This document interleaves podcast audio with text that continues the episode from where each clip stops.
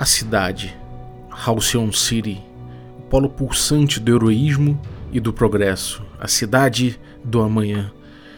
Ela já está aí desde sempre, mas ela foi especialmente notada em 1930.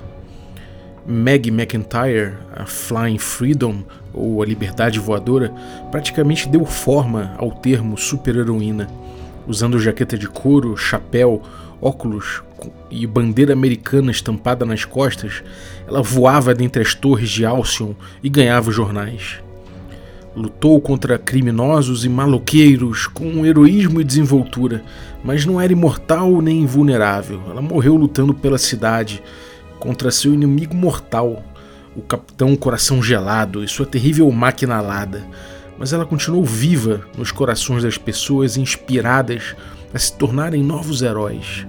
O campeão e a assombração assumiram sua luta heróica e Alcyon nunca mais foi a mesma.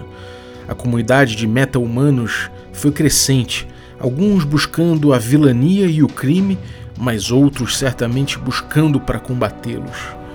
Ao mesmo tempo, desenvolveu-se como berço de uma indústria tecnológica pulsante e, com sua riqueza e sucesso, mais insanidade superpoderosa. Alcyon viu inúmeros surgirem e caírem, criminosos e alienígenas, senhores da guerra e monstros míticos, dimensões paralelas se sobrepondo nas ruas da cidade e viajantes do tempo tramando futuros possíveis. Foi invadida, foi conquistada, foi defendida e também liberta, e ainda assim persevera, se adapta, se ajusta para encarar seus desafios e ameaças. Hoje, Halcyon é imensa, com seus 10 milhões de habitantes, com muitos bairros e distritos. Há em si muita variedade e, apesar de longe da perfeição, ainda convivendo com preconceito e opressão, não há lugar na Terra mais diverso. É a maior confluência de super-heróis, meta-humanos, sobrenaturais e atividade insólita de todo o planeta. Fenômeno que nem os cientistas nem os historiadores conseguem definir, muito menos entender os motivos.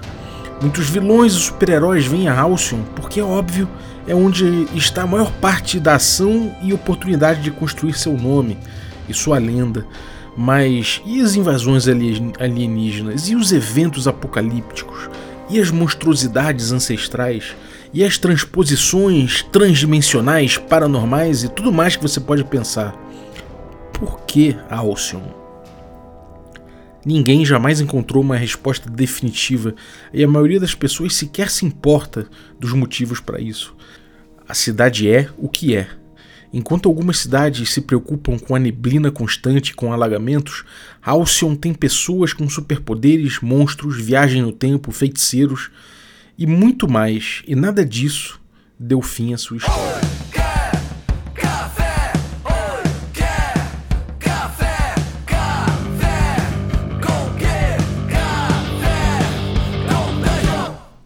Bom dia, amigos do Regra da Casa. Estamos aqui para mais um Café com Dungeon na sua manhã com muito RPG. Meu nome é Rafael Balbi e hoje eu estou aqui bebendo meu café delicioso da Ovelha Negra, testando o meu novo superpoder. Eu coloco meu dedo mergulhado aqui no café magenta da Ovelha Negra e eu leio os pensamentos de todo mundo que está tomando café também nesse momento aqui na cidade. Se você quiser amanhecer bebendo um delicioso café como o meu, de pequenos produtores, de super-heróis familiares aí, gente que trabalha aí fora da indústria, né?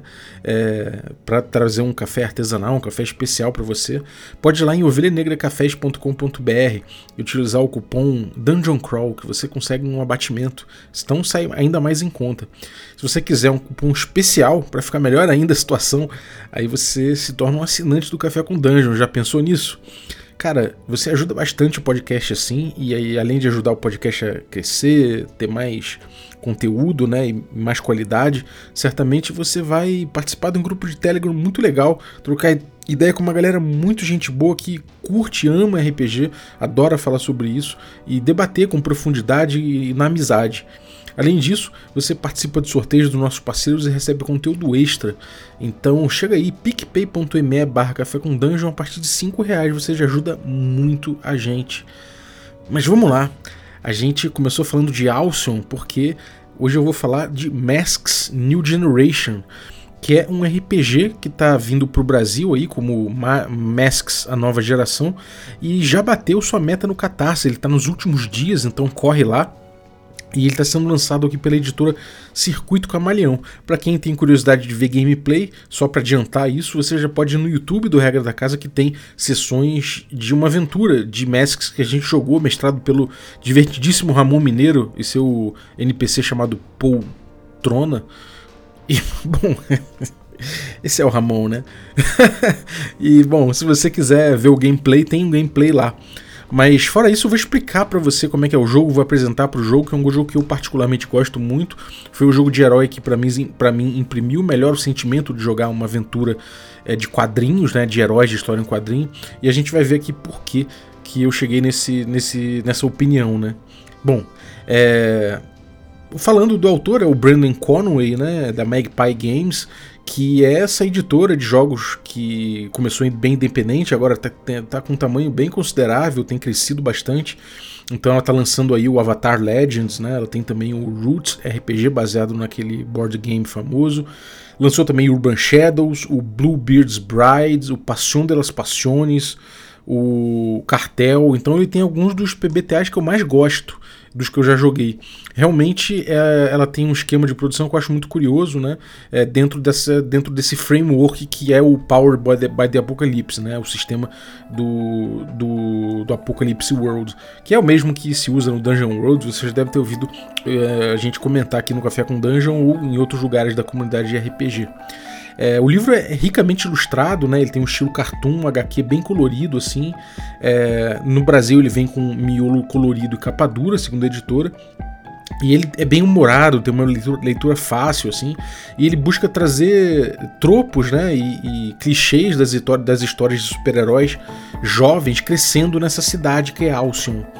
É, o sistema, né, que é baseado no, no, no, Apocalipse Engine, né, o PBTA, ele se encarrega de montar esses arquétipos desses personagens que vão se desenvolver nos seus dramas pessoais, nos seus caminhos pessoais, nos seus caminhos de poder também e de responsabilidade enquanto heróis, enquanto eles enfrentam as ameaças mais insólitas na cidade. Né?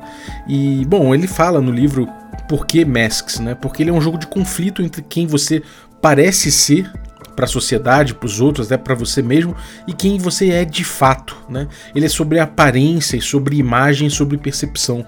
Todo mundo usa máscara e ele quer passar uma imagem para o mundo, né? É, é, é, quem está usando aí uma máscara que todo mundo usa, a todo momento você está querendo comunicar alguma coisa sobre você. Você está querendo passar quem é você através disso, de toda máscara que você usa, independente de você estar tá mascarado de fato ou não, né? São máscaras sociais que a gente veste.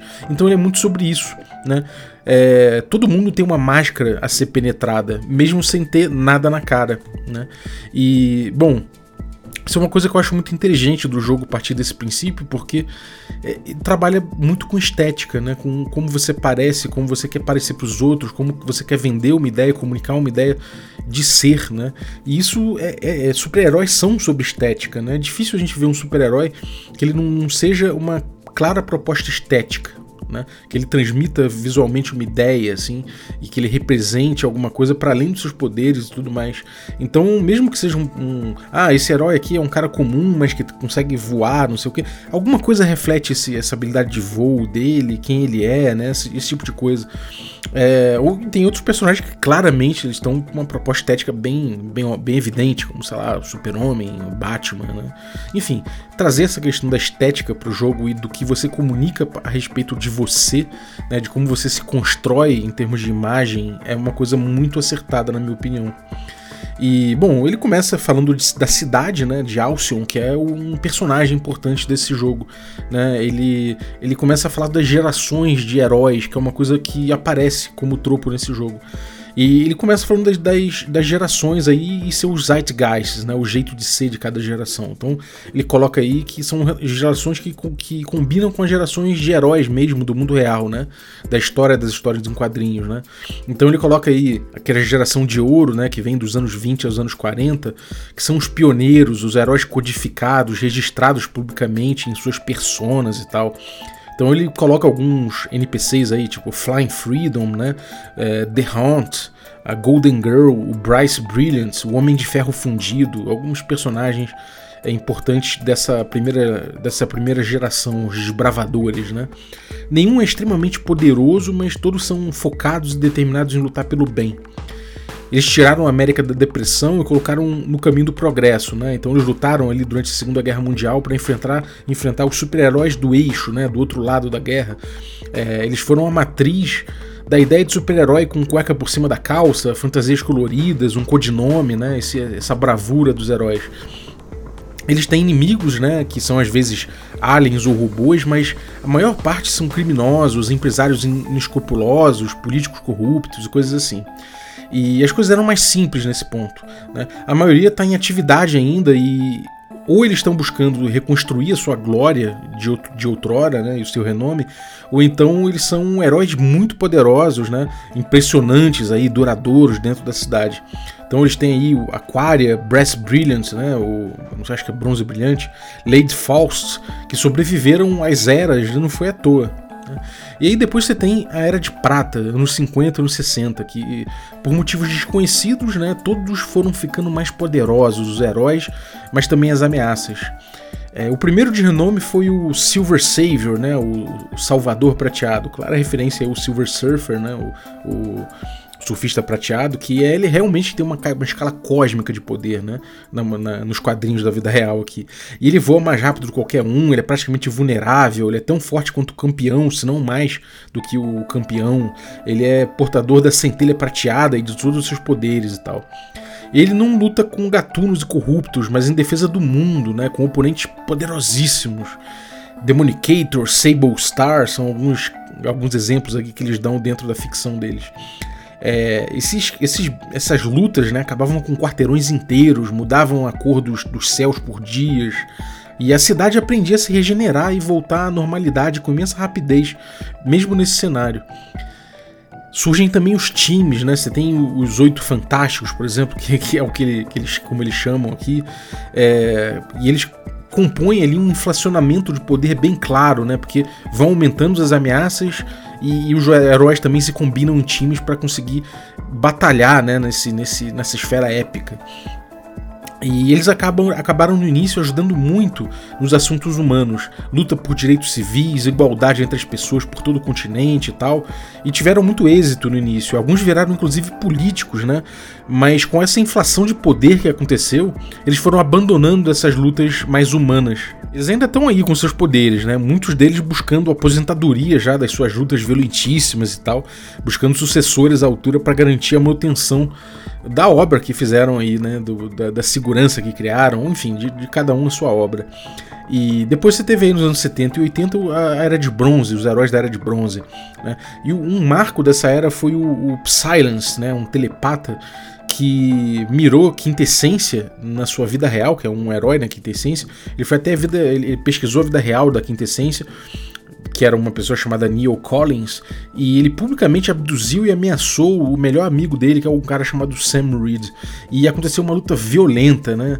É, no processo, o Sam foi derrubado do edifício Colosso, lá do topo, no centro da cidade, e a Quintessência respondeu isso com medo e desespero, com, com desequilíbrio, né? Então saiu, ele virou um foguete arrebentou a lateral do prédio, tentando salvar o seu amigo. E o Sam acabou morrendo sem uma perícia conclusiva a respeito dos motivos da morte dele. Ele possivelmente morreu é, de forma trágica, né, com o impacto do próprio resgate do seu amigo. Uma pessoa morreu por ser amiga de um herói, e isso mudou tudo. Os heróis se tornaram introspectivos, reflexivos sobre o seu papel no mundo, eles se importaram mais com seus erros e abusos de poder, eles fizeram de tudo para se diferenciar da geração anterior e para buscar seus próprios espaços nas migalhas da atuação da geração de prata. Né? Eles ficaram no vácuo, né? no que sobrou ali.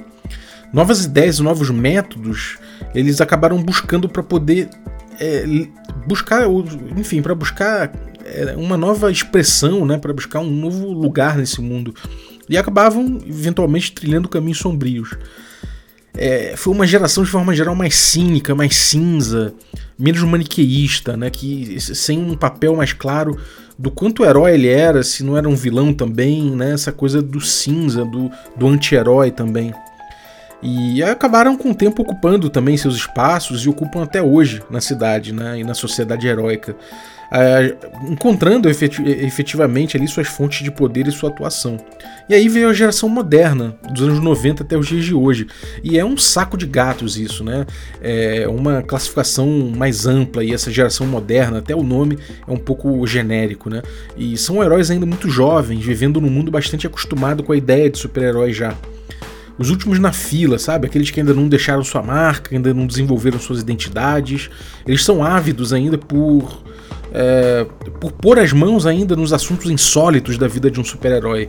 E às vezes isso não é muito bom, né? Eles não têm uma consciência muito grande disso. Eles alcançam pontos mais céticos assim e de mais esperança ao mesmo tempo, né? Então é, eles alcançam esses, esses extremos bem mais do que as outras gerações, né? Eles têm esse, senti esse sentimento mais aflorado e com o peso e a herança da história, né? Eles, eles acabam sentindo mais isso, né? Eles têm eles guardam essas questões das outras gerações para si. E pode ser que eles abram mão dos poderes, né, pela fama, podem ser que eles desenvolvam alguma vontade de mudar o mundo, né, ou pode ser que resolvam mudar o sistema por dentro, sei lá, construir suas próprias leis, enfim, é, é um mistério ainda onde vai dar essa geração, né? Mas o fato é que eles, eles ainda estão perdidos, né? Uma geração um pouco perdida a respeito da sua própria atuação, de um jeito diferente da geração anterior, né? Com, com esse misto de ceticismo e esperança. Enfim, é, o livro continua ali, ele começa a falar de times, né, que alguns times são patrocinados, mas que é muito importante que esses times é, atuem, que essa atuação desses times é o que, é, é o que torna possível conter ameaças maiores e que o, o, grupo de jogadores vai fazer um time desses. Né? É, alguns são patrocinados, outros times são também é, reunidos pelo acaso, outros são herdeiros de times que já existiam, né?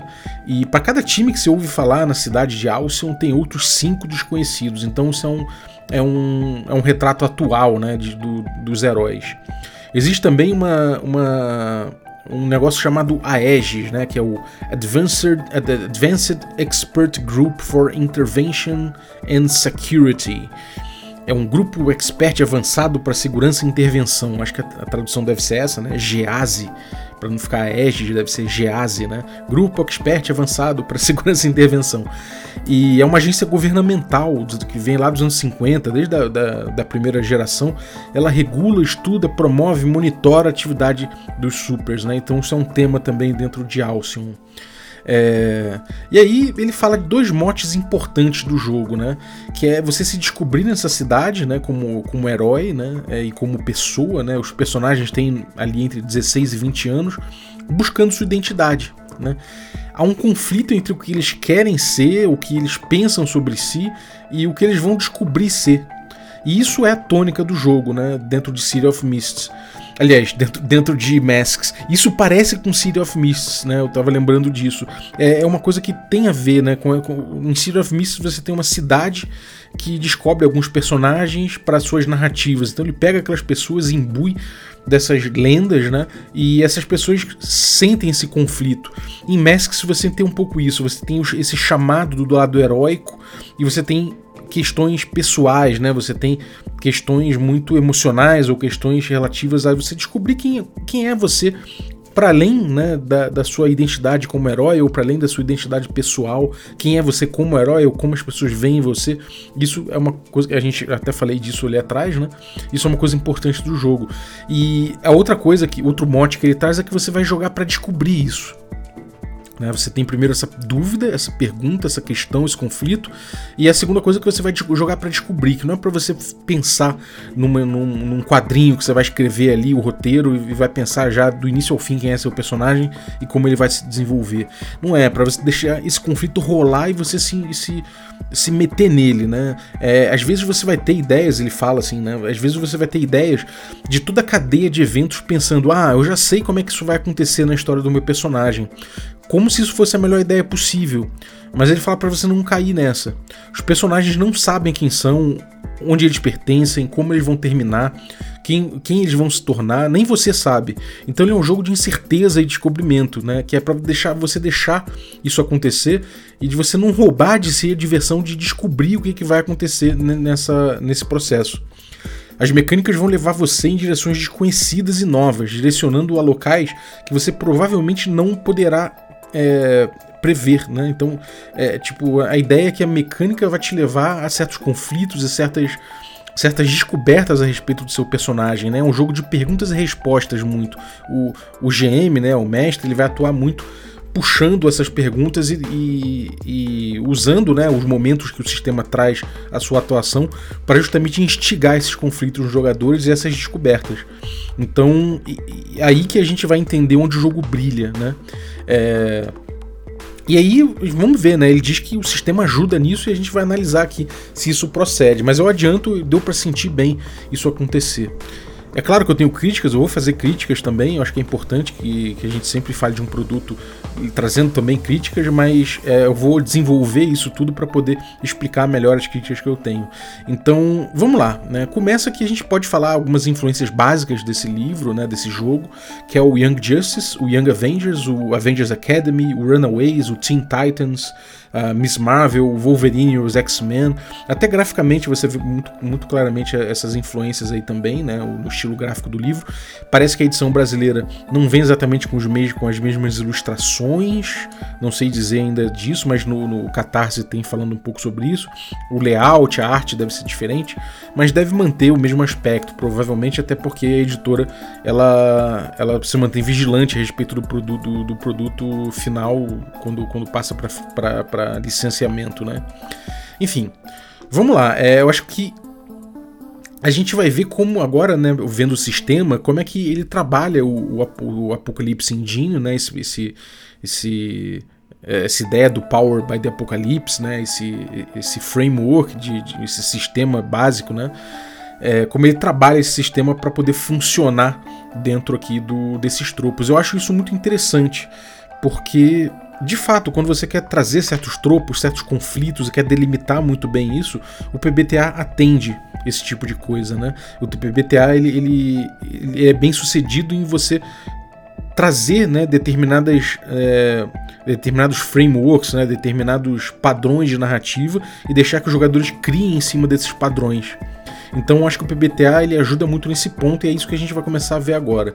Primeiro ele diz que o jogo é uma conversa, né? Que deseja se manter a conversa interessante e que as regras e as técnicas do jogo ajudam a gente a levar essa conversa a locais interessantes, lutas explosivas, confissões emocionais, sacrifícios heróicos e, e, e o jogo, o sistema, ele vai pautando isso, né? ele vai impulsionando a narrativa, por assim dizer. Ele tenta é, fazer, ajudar a gente a entender a narrativa através de cenas, né? Ele fala que criar cenas ajuda a desenvolver essa narrativa até do jeito é, HQ, né? No jeito comics. Que é você colocar os personagens já em locais concretos, com objetivos concretos, né? Você é, pensa numa história como uma HQ ou um filme de super-herói, você faz cortes né, para momentos dramáticos e situações complicadas em vez de ficar tendo um papo muito solto, né, uma conversa muito solta é, falando do, do seu personagem, como ele é, como são os poderes dele. Não, você coloca ele em situações dentro de cenas que você construiu ali. É como, no fim, no fundo, é como encontros de D&D também, né? Você é, bolar encontros dentro do D&D é, facilita esse tipo de, de engajamento, né? E, enfim, ele fala que é importante que você pule a parte chata e vá direto pro filé do que está acontecendo, né? Ou do que está para acontecer. As regras vão ajudar você, inclusive, a pular para esses momentos. Ele fala que o mestre tem a palavra final no que acontece e quando acontece, mas a responsabilidade de manter as cenas interessantes e a conversa cheia de, de significado é de todo mundo do grupo. E essa passagem é fenomenal, é incrível essa passagem, porque é importante que a gente tenha noção de que se o RPG é uma conversa, e esse jogo aqui ele se coloca dessa forma, é, todo mundo tem a responsabilidade de manter a conversa interessante. Né? Não é sempre o mestre é, entretendo os outros e muito menos os outros entretendo necessariamente o mestre para o mestre agir. É todo mundo compartilh é, compartilhando esse momento e buscando sua própria diversão ali e olhando pela diversão dos outros, né? É, ele fala de composição forçada, né? Quase um framing, como ele chama, né? Que é a ideia de você é, praticamente botar em quadrinhos, né? As cenas e tal. E ele fala que a composição forçada é uma coisa interessante que às vezes o mestre vai mover as coisas mais rápido e pular direto para uma situação tensa, né? Aquela coisa do in media res. É, que não há tempo, não há, não há muito espaço para negociação quando o mestre usa essa técnica, e a cena já começa quente entre os jogadores e eles têm que reagir da melhor forma possível perante o problema. Muitas vezes os vilões não vão dar mesmo tempo para os personagens planejarem a ação, então é um, um recurso que ele dá ao mestre, uma instrução que ele dá ao mestre e, e avisa os jogadores disso, né? Para que a, a, ação às vezes vai começar quente e você não vai ter uma preparação dessa cena. Ele vai te jogar lá dentro e vocês, o, o grupo vai ver como vai, vai, vai encarar, né? E ele fala também de um princípio importante do jogo que é seguir a ficção. E em relação a retcon, retcon para quem não sabe, essa coisa de você chegar e falar: "Ah, mas tal coisa não aconteceu desse jeito que a gente viu, aconteceu de outro jeito. Ah, o personagem não morreu na explosão, quem morreu era um clone dele. O original estava em estasis temporal dentro de uma nave mãe", sabe esse tipo de coisa?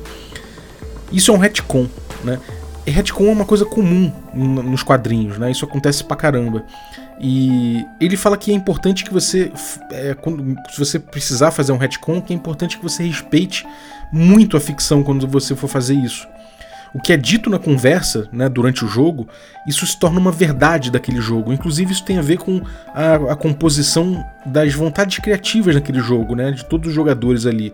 Cada um está querendo criar alguma coisa, contribuir com alguma coisa na conversa criativa, e quando a gente traz alguma coisa, é, aquilo vira verdade. Se eu falar que é, no meio de Alson tem um prédio assim, assim, assado, esse prédio passa a existir naquele mundo. Então é importante que alguém chegue naquele local e não fala que não fale que do nada ali tem uma praça, não era bem assim, não era bem um prédio, era uma praça. Não existe isso. É importante que isso seja respeitado, né? Então, pra gente que a gente tem essas vontades criativas sendo respeitadas, a gente precisa respeitar as verdades que elas trazem. E o retcon não pode quebrar isso. Ele fala que um bom retcon ele não desfaz verdades né, que foram colocadas na história. É, ele fala que o, retcon, o bom retcon ele aproveita o que já está ali, mas ele cria um e mais isso, e mais aquilo, e se tal coisa foi assim, assim assado. Né? Ele usa o retcon para explorar novas frentes a partir das verdades que continuam estabelecidas.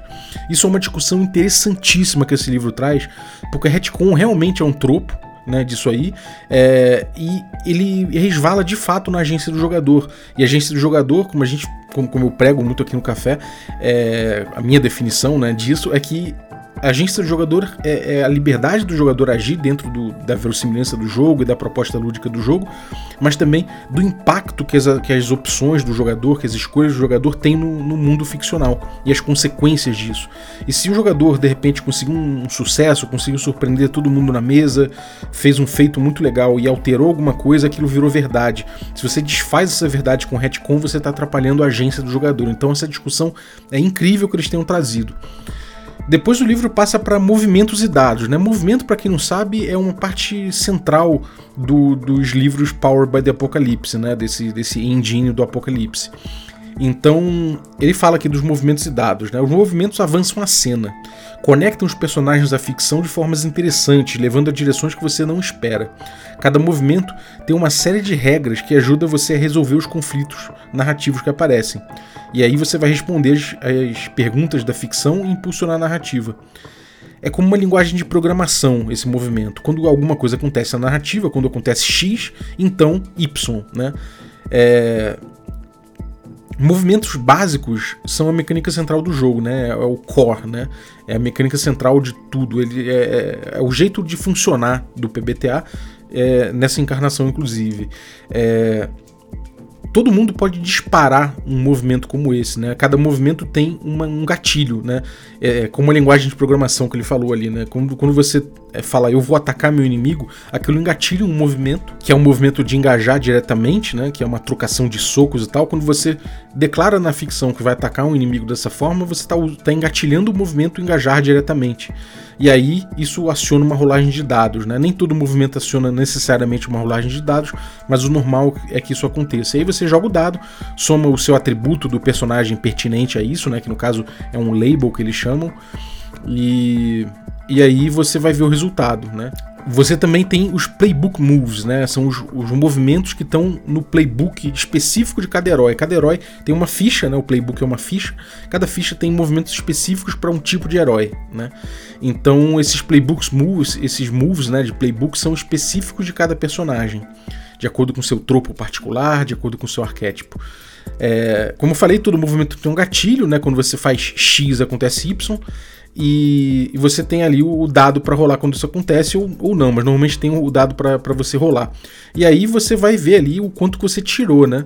Se você tira de, de 1 a 6, você falhou. Quer dizer, de 2 a 6 você falhou.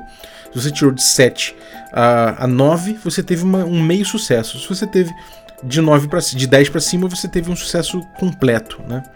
É, uma coisa interessante, né? Se você quer engatilhar o movimento como jogador, você tem que fazer a ação que engatilha ele. Ou, se você não quer engatilhar um movimento, você não pode fazer a ação que engatilha ele. Os gatilhos são ligados intimamente à ficção do jogo, né? Então, ele é bem incisivo aqui. Ele fala que você não vai rolar dado para mais nada, você só vai rolar dado de fato quando houver um movimento engatilhado que peça uma rolagem de dado. É, o jogo funciona assim.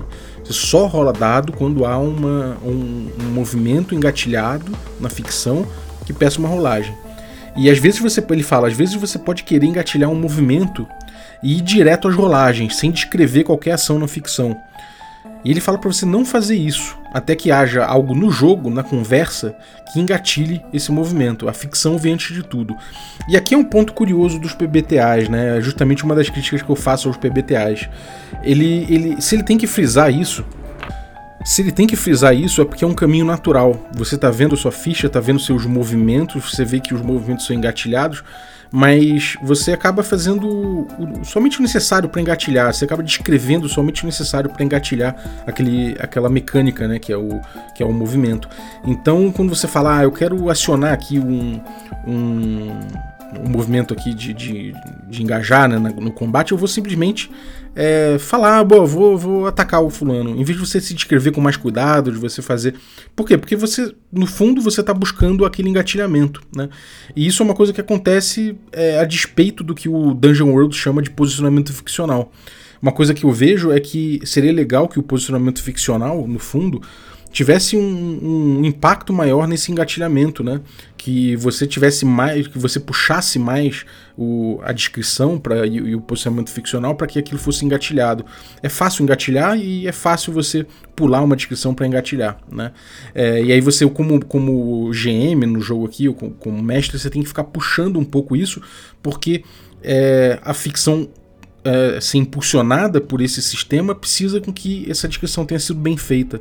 Né? Então ele, ele, ele, tem que dizer expressamente que ó, não abandone né, a ficção, a ficção vem primeiro e tudo mais, não tente buscar engatilhar um movimento direto, etc. Porque isso é um movimento natural que acontece com os jogadores. Né? É aquela coisa, se você tem na sua ficha um, um, destreza altíssima e o resto não é tão alto, é natural que você queira buscar utilizar testes de destreza o tempo todo. Né? E, e aí, nesse ponto, você vai tentar percorrer o caminho mais fácil para acionar esse teste de destreza, que é descrever alguma coisa que acione isso. Mas você não precisa de grande esmero, né? você não precisa lutar por aquela qualidade, de, por, por aquele acionamento, porque é só descrever o que acontece. É só descrever do mínimo possível o que acontece. Né? Então é importante que o mestre dialogue a respeito disso, que, eu mostre, que, que, que ele faça perguntas e, e force um pouco esse posicionamento ficcional para ele entender como ele trazer decorrências caso haja um problema, uma falha. É... Normalmente, então, você vai jogar ali 2d6, né? Quando um movimento pedir, e vai jogar somar um atributo, né? Mais ou menos, pode ser negativo o atributo, e somar bônus ou penalidades circunstanciais ali com o um máximo de mais 3 ou menos 4. Lembrando que no resultado desse de 2d6 com 3 granularidades ali, né? 3 níveis de, dois níveis de sucesso e um nível de falha, esse bônus de mais 4 já é uma coisa incrível, já é muito, né? Já é bastante coisa. 7 a 9 é um sucesso fraco, né? Um sucesso médio, né? Que eles chamam assim. Ele é um sucesso com, com, com uma possibilidade de alguma falha, de alguma coisa não ter saído do jeito que você quis. E 10 para cima é um sucesso decisivo.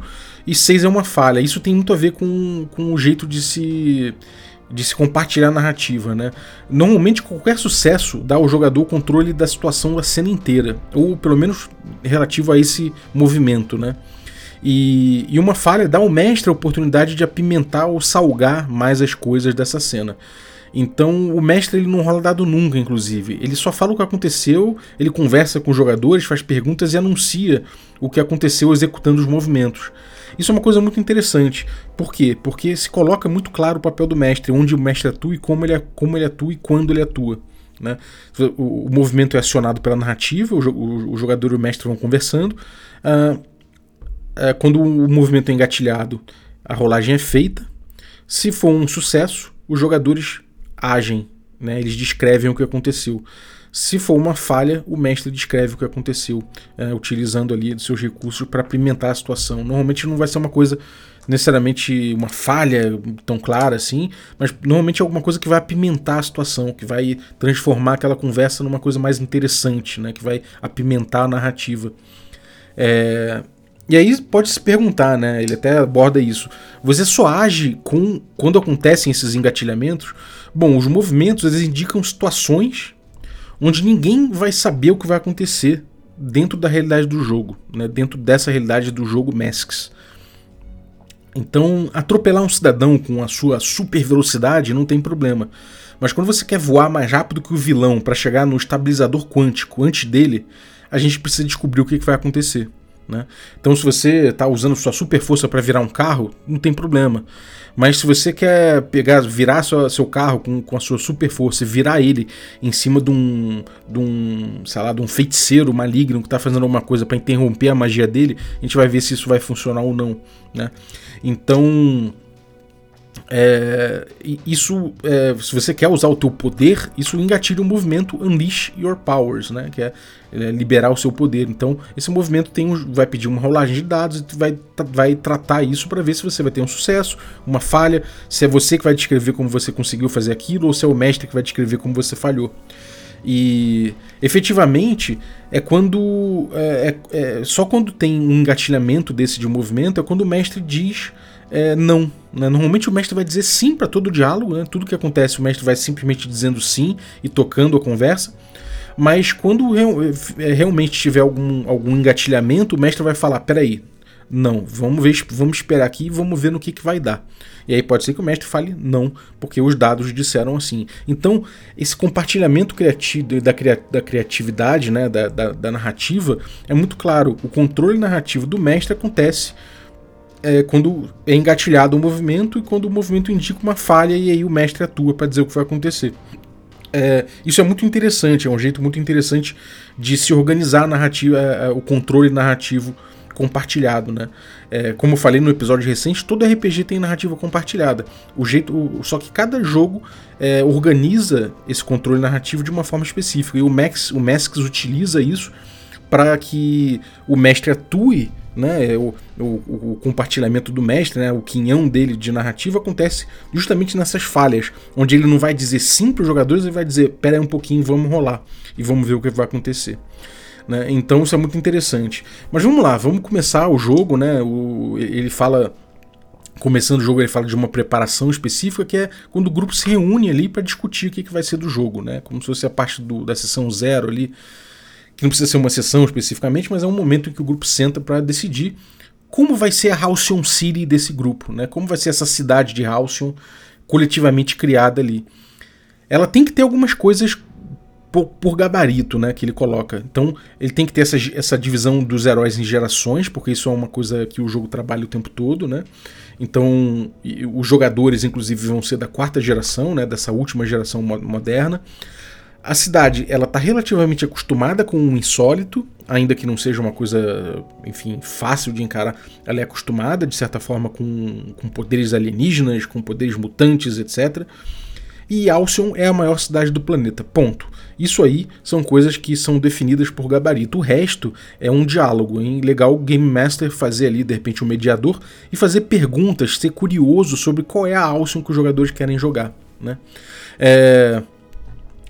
E aí você conversa depois sobre o tom da aventura, desde o, o, tom mais cruel até um tom mais trapalhão. O jogo, na teoria, que, segundo eles, comporta esse tipo de coisa. Eu senti uma pegada. Eu senti que ele puxa para momentos dramáticos e momentos cômicos, assim, muitos, muitas vezes, mas eu imagino que um grupo determinado, até um, um, clima mais pesado, por exemplo, pode fazer isso, né?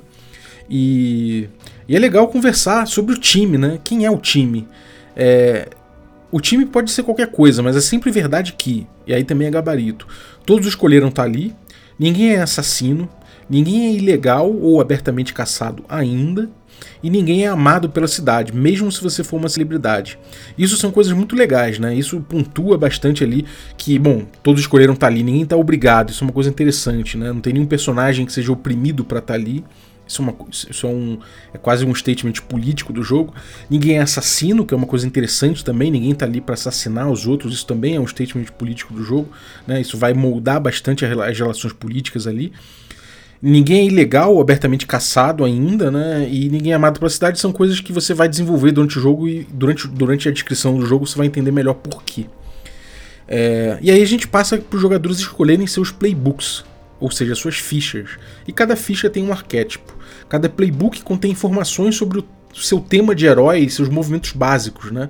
Que são os movimentos que todo super-herói, todo personagem tem acesso, mas também traz os movimentos específicos de cada playbook, específicos de cada herói, com gatilhos específicos que pautam a ficção em direções aos conflitos e dinâmicas narrativas de cada tropo, né? Que eu quero dizer com isso?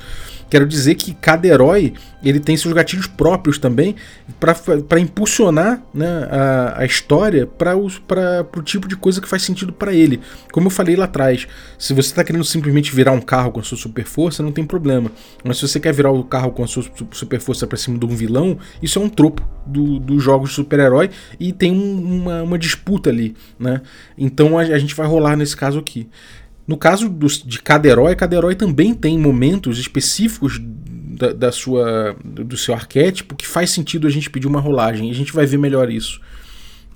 Fora isso, cada arquétipo tem a sua lacunaridade, né? Então, essa lacunaridade vai sendo preenchida pelos jogadores. Você tem um personagem aí, um arquétipo chamado Nova, que ele pode ser um feiticeiro, ele pode, enfim, ele pode ser um, um mutante, um ciborgue. É, você que vai pensar, né, que é esse, esse personagem Nova é um personagem com um poder extremo que ele não consegue controlar muito bem. Isso é um tropo.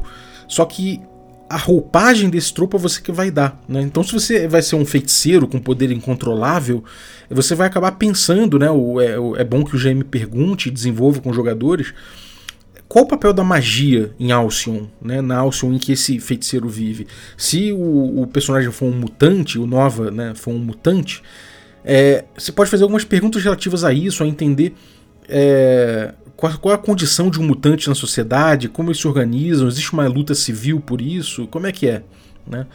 E aí você decide o seu codinome, sua aparência, né? Cada, cada ficha, né? Cada playbook tem algumas sugestões, né? Por exemplo, se você pegar o Amaldiçoado, que é um, um dos... É, deixa eu pegar o Nova, né? Deixa eu pegar o Nova aqui para ver, porque a gente já citou o Nova, então a gente fica com esse exemplo, inclusive é um ótimo exemplo. O Nova, por exemplo, ele coloca aqui o nome de herói, o seu nome de verdade, né? Se for diferente do seu, inclusive ele fala que você pode botar o seu próprio nome ali.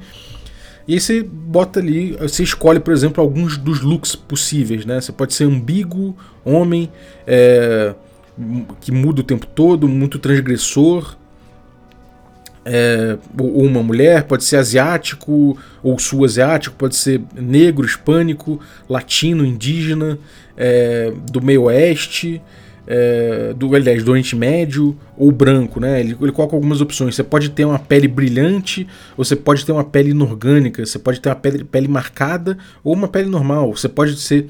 É, tem um, né, cada, cada, cada linha dessa você marca uma opção. Você pode ser ter uma roupa ultra fashion, ou usar uma roupa casual, ou, uma, ou usar uma roupa formal, ou uma roupa é, escura. Você pode ter um, um É, quando, quando, você se veste como herói, você pode ter um, uma fantasia ultra colorida, um, um uniforme é, uma coisa mais uniforme, né? Um, um uniforme, um, uma fantasia mitológica, ou uma coisa meio fantástica, ou não usar né? É, nenhuma, nenhuma fantasia. Então você vai escolher, cada, cada arquétipo tem né? E, e, opções como essa, mas você pode criar em cima também. Mas o legal é que ele, de, de certa forma, ele ajuda, ele tenta ajudar você a, a pensar né, na aparência do personagem nesse ponto. Depois você tem você tem ali as habilidades, né, que você vai escolher no playbook. E essas habilidades são realmente as habilidades fundamentais ali, né, do, do, do teu personagem. Em Nova, por exemplo, é, ele pode escolher algumas delas, né? Pode escolher telecinese e telepatia, ou pode escolher ser um eh, ser feiticeiro ou ter telequine, é, bioquineses ou ele tem, pode ter controle elemental ou pode, pode controlar a gravidade ou controlar energias cósmicas, né? Então você vê o grau do poder e é, são poderes que são bem amplos, né? Falando assim são, são poderes de, de, bem amplos. Quando você quiser acionar um poder desse você usa um movimento que é unleash your powers, né? Que é usar o seu poder. Aí você vai ver como é que vai resolver. Mas o tema é bem amplo, então você pode viajar muito em cima disso. É... E ela, assim, uma super velocidade não, não, especifica se você viaja 600 milhas por hora ou em Mach 5. Né? Você vai descobrindo isso durante o jogo. Né? Então, como funciona a magia do seu feiticeiro? Sei lá, que você vai dizer. E a partir do momento que você vai dialogando e trazendo essas verdades para a narrativa, elas vão se estabelecendo. Depois você tem os labels, né? O que, que, que, são os labels? Labels são os atributos do jogo, eles são iguais para todo mundo. Né? Então você tem aí alguns atributos que são o, é, é, meio que eles representam a autoimagem do personagem. Eles mudam e trocam ao longo do jogo. O tempo todo você vai trocar os labels, né, que, esses atributos. E isso representa como os outros pensam a respeito do seu personagem e isso influencia eles. E quanto mais jovem, mais influenciado pela opinião alheia você é né? E os personagens são jovens, eles, eles têm esse, essa dinâmica o tempo todo, né? E isso retrata essa mudança emocional constante desses personagens, né? Então, quais são os labels? Um é danger, né? Que é perigo, outro é freak, que é, é enfim, é aberração, né? O outro é savior, que você é o, o seu salvador, superior, que é você ser meio snob, você é, ter uma, ser o rei da carne seca, né? E mundane, que é o seu lado mundano. E e você tem ali, né, um, você tem é, é um valor para cada play, para cada para cada playbook, né? Então, o Nova, por exemplo, ele já começa aqui com alguns labels assim: é, mais um em Danger, mais dois em Freak, zero em Savior, zero em Superior e menos um em Mundane. Quer dizer, se ele for fazer alguma coisa, algum movimento que for disparado, for relativo a esfera mundana desse personagem, ele tem menos um. Se, por exemplo, ele for usar algum, algum engatilhar algum movimento que seja relativo à parte dele agindo com, com, com danger, né? Com, com, ele tem mais um. Usar um poder de forma geral é freak, porque é uma coisa. É, é uma aberração, né? Então, quando ele vai fazer o Unleash Your Power, você usa como. Você soma o seu atributo em freak, né? O seu label em freak. No caso do Nova é mais 2, poderia ser menos 2, poderia ser mais 3, enfim. Quando você cria o personagem, você tem mais um para gastar aí em qualquer label, né? E ele pode subir até 3, até mais 3 é o máximo do label. É, tem uma coisa curiosa sobre as dinâmicas de label. Durante o jogo, quando um label sobe, né, quando você aumenta um label, o outro abaixa. E acima de mais 3 e abaixo de menos 2, nada acontece, né? Então, se você tem alguma mecânica que aciona algum label para mais de mais 3 ou um label para baixo de menos 2, é, é inócuo, né? Em vez disso, você marca uma condição do seu personagem que a gente vai ver mais para frente o que, que é. Mas uma condição é um estado emocional do seu personagem que pode prejudicar ele, né? É, normalmente é um estado emocional negativo que somatiza nas ações do personagem é, é como você se vê, né? Muito nos extremos ali. E isso meio que tá fudendo a sua cabeça, né? Essa, essa, essa ego trip, né? Essa parada assim afeta o personagem. Você tem cinco condições, né? Que tá na ficha também, né? que é o afraid, que é ter medo, angry, que é ficar com raiva, guilty, que é ficar culpado, hopeless, que é ficar sem esperança, e insecure, que é ficar sem segurança de si. É... enfim, é, você tem, é, você tem essas condições e essas condições é uma marcação binária. Você tá com essa marcação ou não. Você não tem score. Né? E quando você tá com ela, você tem, por exemplo, se você tem uma condição de medo, você marca ela, você tem menos dois para qualquer é, é, rolagem de dado de movimento engatilhado quando você engaja com uma ameaça. Se você tiver guilty, você tá com menos dois, né? você tá culpado quando você vai provocar alguém ou, ou vai tentar entender uma situação, se você tiver culpado, você tem menos dois em qualquer tipo de, de, de, de movimento engatilhado por você estar tá fazendo uma provocação ou tentar tá, entender, entender o ambiente.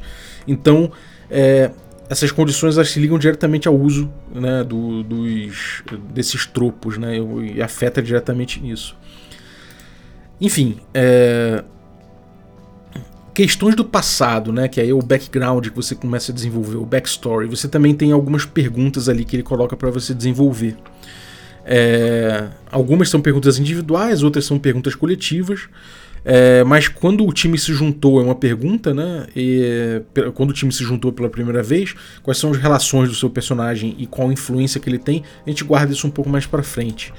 É, ele pergunta, quando foi pro Nova aqui, né? No caso, as perguntas de backstory do Nova é quando você usou pela primeira vez os seus poderes, é, qual a primeira pessoa que você acidentalmente machucou com seus poderes, é, quem fora do time ajuda você a controlar os seus poderes, por que você continua usando os seus poderes e por que você se importa com seu time.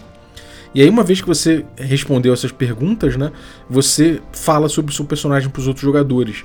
E e aí você começa a determinar as outras coisas, né? Que é como o seu. É, como é que seu time agiu em conjunto pela primeira vez, qual a relação do seu personagem com os outros e, e quem tem influência sobre você e quem você influencia. É... Aí ele tem uma pergunta aqui, né? Quando o seu time veio, veio, veio junto pela primeira vez? E aí você fala assim: nós destruímos é, o nosso ambiente numa luta. Onde foi isso? O que, que a gente destruiu? Isso é uma pergunta que você vai trazer a respeito disso. As relações que você vai definir estão aqui. Você costuma andar com o tempo todo com. Aí você vai preencher a lacuna com o nome de algum outro personagem do teu time. É, para desopilar, né? Então você sempre busca essa pessoa para desopilar e ficar de, de bobeira. Uma vez você machucou, aí tem uma nova lacuna para você botar outro personagem, quando você perdeu o poder, uh, o controle do seu poder. Então você começa a estabelecer relações dentro do jogo. Influência, né? Influência é uma é, influência é uma coisa interessante, né? Influência é uma coisa que você vai dizer, é, no, no, caso aqui do, do Nova, né? Você vai escolher o seu, o seu comportamento, né? Se você é mais para Happy Facade ou Lockdown, né? Se você é um cara é, mais, mais sei lá, mais, mais bem-humorado, mais, enfim, ou se você é, é mais circunspecto, né? E se você se você é um, um cara mais happy facade, você dá influência para três membros do seu time. E se você é um lockdown, você dá, dá influência para um do seu time. E a gente vai ver mais para frente como é que funciona a influência. É... Bom, além dos, dos movimentos, a gente tem uma coisa interessante que são os extras. É... Os extras são subsistemas particulares de cada personagem. E esses subsistemas eles criam dinâmicas específicas para cada playbook. Então, é, o personagem condenado, por exemplo, ele tem ali o que ele chama de Doom Track, né? E os Doom Signs, que é conforme o, a maldição dele, é um personagem amaldiçoado, então conforme a maldição dele vai desenvolvendo, ele vai anotando isso. O, o arquétipo Janus, Jano, por exemplo, ele tem a sua vida mundana ali influenciando o tempo todo na sua narrativa, então ele tem esses marcadores ali. No caso aqui do Nova é o Burn, né? Então quando você quando você é, carrega o, o seu, os seus poderes, você você rola é, você rola com, com, com, as condições que você tiver. E se você acertar você você fica com, com, com três pontos de burn que, são, são esses pontos aqui. E é, parece, parece com um movimento né, essa, essa, essa submecânica. É, num 7 a 9 você marca uma condição né? É, se você falhar se, se, você falhar na rolagem, você fica com. Você guarda dois pontos de burn e marca três condições, né? Então, é, você, você marca o seu burn, né? Aqui nos seus flares, que eles chamam, e aqui tem algumas opções. Então, vamos supor que você é, teve um sucesso, né? Quando você foi recarregar os seus poderes e tudo mais, você rolou com as suas condições lá, você rolou o dado mais as suas condições, e você tirou 10, por exemplo. Então você agora tem. É, você tem três burns, né? É, você pode guardar isso e gastar esses, esses pontos é, dentro desses flares aqui, que são essas opções aqui. Por exemplo, Reality Storm. Você canaliza um, um, um jato, né, um, uma parada, uma, uma torrente destrutiva dos seus poderes. Aí você gasta um burn para diretamente acionar o movimento engage, engage a threat, né, que é engajar numa ameaça usando seus poderes. E aí você rola mais freak, né, o seu label freak, em vez de danger para isso. E, e se você fizer isso, você vai chamar. É, você vai causar dano colateral a não ser que você gaste outro burn. E assim como essa, você tem uma opção de, de blindar alguém, né, de fazer um escudo, de. enfim. É, de se mover, né? Você pode usar o seu poder para se mover e tudo mais, e sempre com, essas, com esses subsistemas. É uma coisa curiosa de cada, de cada arquétipo, né? Então, nesse ponto ele fica bem crunchy o jogo, mas ao mesmo tempo ele traduz muito bem os poderes e o tipo de poder que você pode usar, né? Por exemplo, o Nova tem o Elemental Awareness, né? Que é outro tipo. Vamos supor que você foi recarregar seu poder, rolou, tirou as, é, somou as condições, né? Que você tem e aí você tirou, é, você falhou. Então agora você tem dois burn, né? Mas você vai marcar três condições. Agora de repente você for culpado, inseguro e, e com medo. E aí você vai ver, vai descobrir por quê. E aí você gastou esses dois pontos de burn, você pode ter gastado, você pode gastar eles no futuro em Elemental Awareness, que é, por exemplo, você gasta um burn, né? E marca uma condição para abrir sua mente para o mundo é, sobre seus poderes. Você pode perguntar uma, uma, fazer uma pergunta sobre o mundo em torno de você que o mestre vai é, responder honestamente. Então é um momento em que você vai perceber né, a, a, interação do seu personagem, dos poderes dele com o mundo. E aí nesse ponto, nesse ponto o mestre vai ajudar você, vai apimentar a coisa, vai, vai aprofundar o seu personagem. Esse é um momento importante de world building. Né? E todo personagem tem esse esse movimento extra, né? esse, esse subsistema específico para cada playbook. É, também tem uma coisa importante que é o momento da verdade, né? que existe um quase um scriptzinho né? dentro de cada personagem. No caso aqui do Nova, o momento da verdade é, é quando o, o olho da sua mente abre e você vê o mundo melhor em volta de você como você nunca viu antes. Você controla ele com a sua vontade, mas com calma. E claro, você consegue torcer a realidade e, per e perceber as ramificações é, ao longo, da, ao longo da, da, linha do tempo, né? Mas, enfim, isso é o seu momento ali de, de ser quase um deus. E, bom, como você poderia se importar com isso, né? Como você poderia se, se, se preocupar com isso?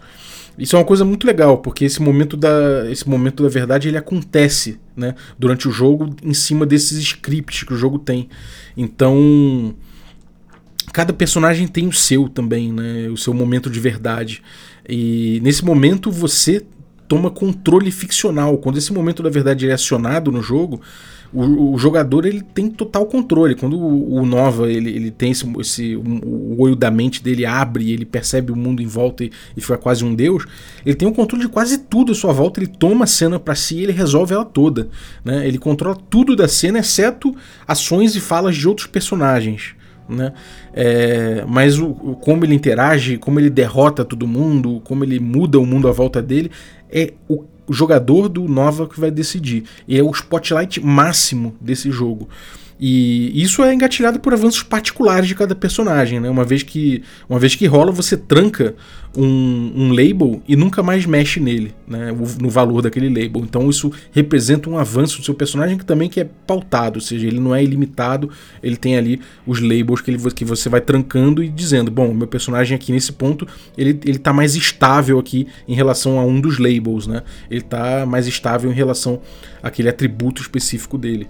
Isso é muito legal, cara. Isso, vai, isso mostra que ele vai ganhando maturidade e vai, e vai sendo menos instável em relação àquela característica dele. É, tem uma coisa interessante também que são os team moves, né? Que cada ficha de, de personagem tem, os seus, né? E é, no caso, quando você é, divide, no, no, caso do Nova aqui, quando você divide um momento triunfante com alguém, você pergunta para ele, é, para essa pessoa, se se tem um medo nos olhos deles quando eles olham para você. Se eles disserem que não, você dá, você fica com mais um, né, na, no, forward, né, mais um forward que no, no, sistema significa que você tem um bônus de mais um para usar em algum movimento à sua frente e você marca um potencial. O potencial a gente vai chegar lá, mas é a evolução do seu personagem se o personagem disser que tem medo, né, é, você automaticamente vai mudar dois labels de lugar, o Danger e o Savior. Você vai mudar os atributos entre eles, porque isso já deixou você instável. Né? E outro team move que tem é quando você é, divide a sua vulnerabilidade ou fraqueza com alguém. E você, você diz a eles como você, é, como você pode ser parado, né? É, e aí, bom, você, você, você dá a eles uma influência sobre você e, e marca uma condição. Eu vou falar sobre influência né, mais pra frente. É, como eu falei, a gente já viu na criação de personagem que já tem uma distribuição de influência, mas a gente vai chegar lá. É, o potencial é a tua evolução. Você tem cinco quadradinhos, né? E quando você falha um, uma, uma jogada, você uma, uma, jogada de acionada ali pelo seu movimento. Quando você falha, você marca um potencial, mas tem, como a gente viu, tem outras coisas aqui que geram potencial também. Mas a gente vai chegar lá. O lance é que conforme você chega, você, você completa cinco caixinhas de potencial, você ganha um avanço do seu personagem, que é como se fosse é, é uma mudança de. Não chega a ser uma mudança de nível, mas são mudanças pontuais que você pode fazer é, do seu personagem ganhando poderes, mexendo com as coisas todas, mas a gente chega lá. Eu quero focar um pouquinho agora nos movimentos, né? Você tem é, um, o primeiro movimento que é engajar diretamente, que eu já citei aqui, que é uma trocação direta, né? É, o, o, o gatilho dele é trocar, trocar golpes com alguém, sair na porrada com alguém. Então, sempre que alguém declarar isso na ficção, você puxa, o mestre puxa esse movimento. Você rola os dados mais danger, né?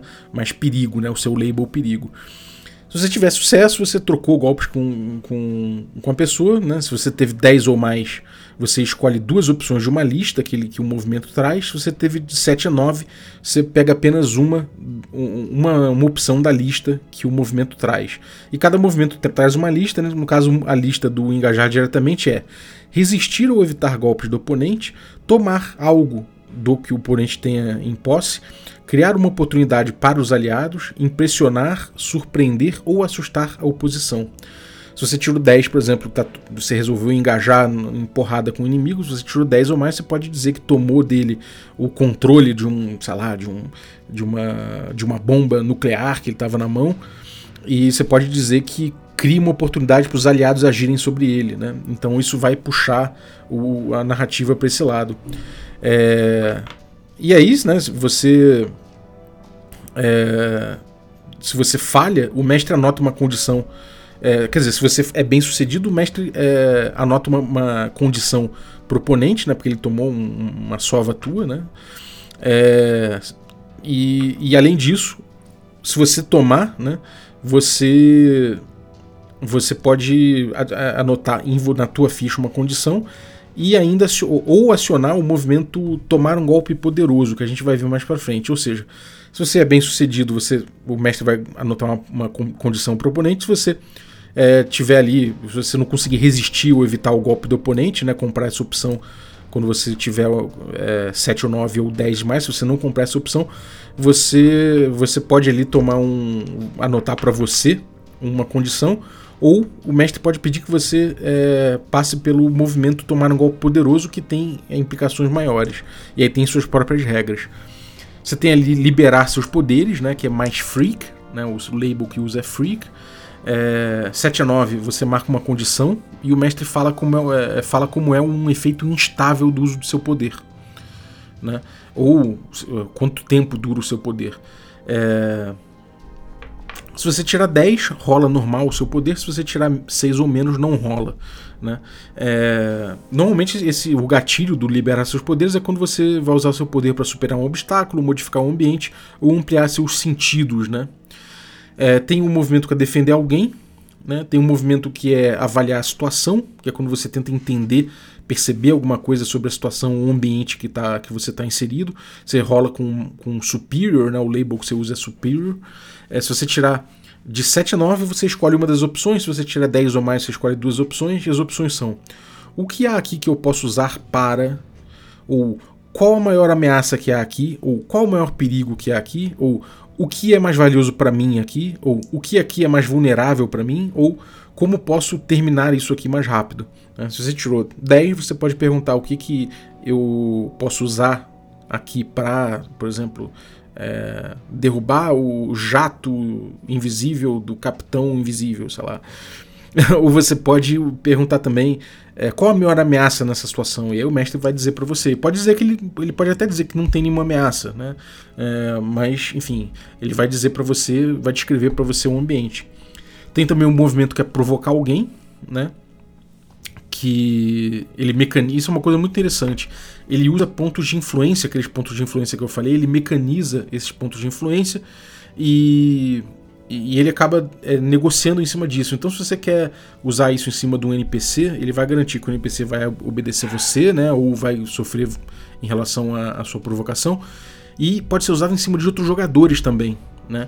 E, e aí isso influi na mecânica de team pool, que eu vou explicar para frente também, mas são pontos coletivos que o grupo tem. E se o jogador resolver fazer o que você provocou nele, porque você foi bem sucedido, você adiciona um ponto na sua, no seu team pool. Né? E aí esse ponto você pode usar para dar bônus, enfim, a gente vai ver isso. Mas é, se o jogador não quiser fazer o que, você, o, que esse, esse, esse jogador quis, aí ele marca uma condição. Isso é legal, cara, porque ele não prejudica necessariamente todo mundo, né? Se for uma decisão egoísta do personagem de falar, não, eu vou peitar essa provocação, o próprio personagem sofre com isso. Mas se ele topar essa provocação, o grupo todo ganha, né? Ganha ali uma, um, um ponto no team pool. Então isso é bem interessante. Tem o confrontar ou torcer por alguém, que é um outro, é um outro movimento que é mundano, né? Que ele tem um potencial de mudar os labels, né? De trocar dois labels, o score de dois labels de outro personagem. Então, é, vamos supor que ele está numa ação que ele não é muito bom no label pertinente para aquele movimento que ele vai executar. E aí você torce por ele, você pode de repente mudar para um label favorável, né? E, ou você pode limpar uma condição é, do, do, personagem ou dar um potencial para ele. É, você pode tomar um golpe poderoso, né? Como eu falei lá atrás, que pode ser uma coisa que o mestre fala, ó, você foi acertado e isso aqui engatilha um movimento de tomar um golpe poderoso. E aí você joga os 2d6 mais as suas condições, você tirar 10 ou mais, você vai escolher um, uma das opções da lista, que é sair de cena, perder o controle de si ou dos poderes, dos seus poderes de um jeito horrível, ou você escolhe duas opções de uma segunda lista. Essa segunda lista é a lista dos resultados 7 a 9. Se você tirou de 7 a 9, você escolhe um dessa lista de 7 a 9, que é perder o controle verbalmente, né? você prova para um aliado. É, a, você, você provoca num, num aliado uma ação é, tola, né? É, ou toma vantagem de sua influência para levar uma condição. É, ou você cede espaço, né? seu adversário ganha uma oportunidade ou você luta contra a sua dor, e aí você marca duas condições. É, isso é muito doido, porque se você tirar 10, por exemplo, nesse caso, você é como se você tivesse falhado, porque você vai escolher ou sair de cena, ou perder o controle sobre si e seus poderes, ou você vai escolher dois, duas opções da outra lista, que é perder o controle verbalmente, né? Você, tipo, você achincoalha um, um, um aliado, né, ou, ou, enfim, você usa a sua influência de um jeito negativo sobre ele, ou você cede espaço para o adversário, ou você luta contra o sua dor, ou seja, é, é, tudo muito ruim né, nesse ponto. E se você falhar, ou seja, se você tiver seis ou menos, aí você fica firme e ainda usa, ainda marca um potencial, ou seja, daquelas cinco caixinhas para evoluir, você ainda marca lá. né? Porque você segurou a onda e aí você diz como é que seu personagem segurou a onda. Mas a gente vai chegar lá no potencial na influência ainda que eu vou falar agora, né? O potencial é quando você falha um movimento, né? Quando você tem um movimento engatilhado, você falha, você marca o potencial. É, e aí, nesse caso, isso representa que o seu personagem está aprendendo com o próprio erro, né? Ele está se desenvolvendo e se descobrindo. Quando você marca cinco potenciais, você marca um dos avanços do seu playbook. A lista de avanços é dividida em duas, duas seções, né? Tem uma que fica em cima e outra que fica embaixo. Você começa, começa marcando primeiro alguma das cinco, as cinco de cima, depois as cinco de baixo. A gente vai ver aqui que, por exemplo, eu vou ler o, os avanços do Nova, que é o que a gente está pegando aqui com, com, como exemplo, né? É, a gente tem o primeiro avanço, um, os avanços da, da, caixinha de cima, né? Que é você pode, por exemplo, pegar uma, uma um, um, move, né? Um movimento de outro playbook.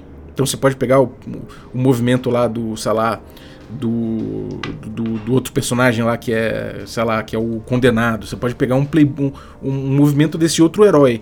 Você pode pegar um, isso, isso você pode fazer duas vezes, então você pode acabar ficando com poderes, dois poderes de outros personagens. Você pode perder permanentemente influência, né? Alguém pode perder permanentemente um ponto de influência sobre você e você ainda soma mais um em algum label seu. Você pode também é, reorganizar os seus labels como você escolher e ainda ganhar mais um no seu label. Você pode é, destravar o seu momento da verdade, como eu falei lá, lá atrás. Você pode também destravar três flares, né? Que aí são aqueles, aqueles, aquele subsistema que eu falei, né? Que no caso do Nova é o burn. Você pode destravar três flares. É, três novos, né? Três flares novos. É, você pode fazer isso duas vezes com seus avanços. E você ainda pode pegar o Bull's Heart, que é um movimento específico do playbook do The Bull, que é tipo o touro, que é um herói específico. E aí, quando você já tiver completado todas essas caixinhas, né, todos esses avanços possíveis para o seu personagem, você pode pegar da lista de baixo. E a lista de baixo é destravar o seu momento da verdade depois de você já ter usado ele uma vez. Você pode mudar inteiramente o seu playbook e virar outro personagem completamente. E você pode pegar duas vezes um, uma, um adult move, né, que é um, movimento adulto, e aí a gente vai chegar lá, mas é bem interessante. Você pode também é, travar um label, né, mostrando que você desenvolveu melhor aquela característica do seu personagem e, e botar mais um ainda em um label da sua escolha. E você pode também é, você pode se aposentar né, da vida e, e, se tornar um paragon da sua cidade, que é tipo sinistro, né? Você se aposentou e virou aquele grande, aquele, aquele, aquela grande lenda. Isso é muito maneiro, isso é a evolução do seu personagem. É... Influência, né? Vamos falar de influência é, todos os adultos têm influência sobre os personagens, porque são adultos e os personagens são é, jovens adolescentes, são jovens adultos ainda, né? São saindo da adolescência. Então eles se importam muito com o que os adultos têm a dizer para eles. Influência você tem ou você, não tem. Alguém tem influência sobre você ou alguém não tem influência sobre você. É, se você ganhar influência sobre alguém que já tem, sobre quem você já tem influência, essa pessoa vai mudar um label com o outro, né? Você vai escolher um label dessa pessoa para trocar é, um para cima, outro para baixo, né? Então você vai mudar os scores ali daqueles labels, mostrando uma instabilidade que você causou naquela pessoa.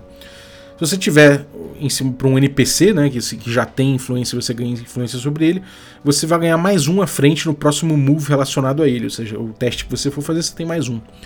Quando alguém com influência sobre você é, diz quem é você ou como ou o modo como o mundo funciona para você, né? Tenta jogar a visão dele sobre você.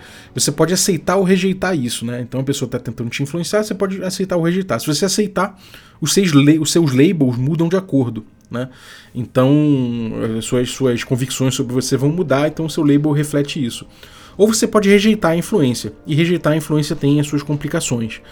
É, Rejeitar uma, uma influência é um movimento em si só. Você joga o dado, se tiver 10 ou mais, você escolhe dois dessa lista, né? Que é limpar uma condição ou marcar um potencial, agindo para provar que a pessoa está errado. Você pode mudar um label para cima do outro, é, um label para cima, outro para baixo, conforme você deseja. Você pode cancelar a influência, que o ponto de influência que a pessoa tem sobre você, e fica com mais um, né? Para moves contra essas pessoas, movimentos contra essas pessoas. E se você falhar, né, se você não tirar 10 ou mais, é, se você falhar, tirar menos do que isso, você, além de tudo, né, além da, da influência que a, que a pessoa vai, vai ter sobre você, você ainda ganha uma condição. Então é uma aposta que você vai fazer se você resolver, é, resolver aguentar né, o, a influência. É, se você tem influência sobre alguém, você ganha mais um em todos os moves que você fizer contra essa pessoa. Ou, se você quiser, você pode abrir mão do seu ponto de influência sobre essa pessoa e dar menos dois num movimento que ela for executar. Depois da rolagem, você vê como é poderoso. É, você também pode infligir nela uma condição é, ou dar um mais um adicional no movimento seu contra ela. Então você tem essas opções, mas aí se gasta a influência que você tem.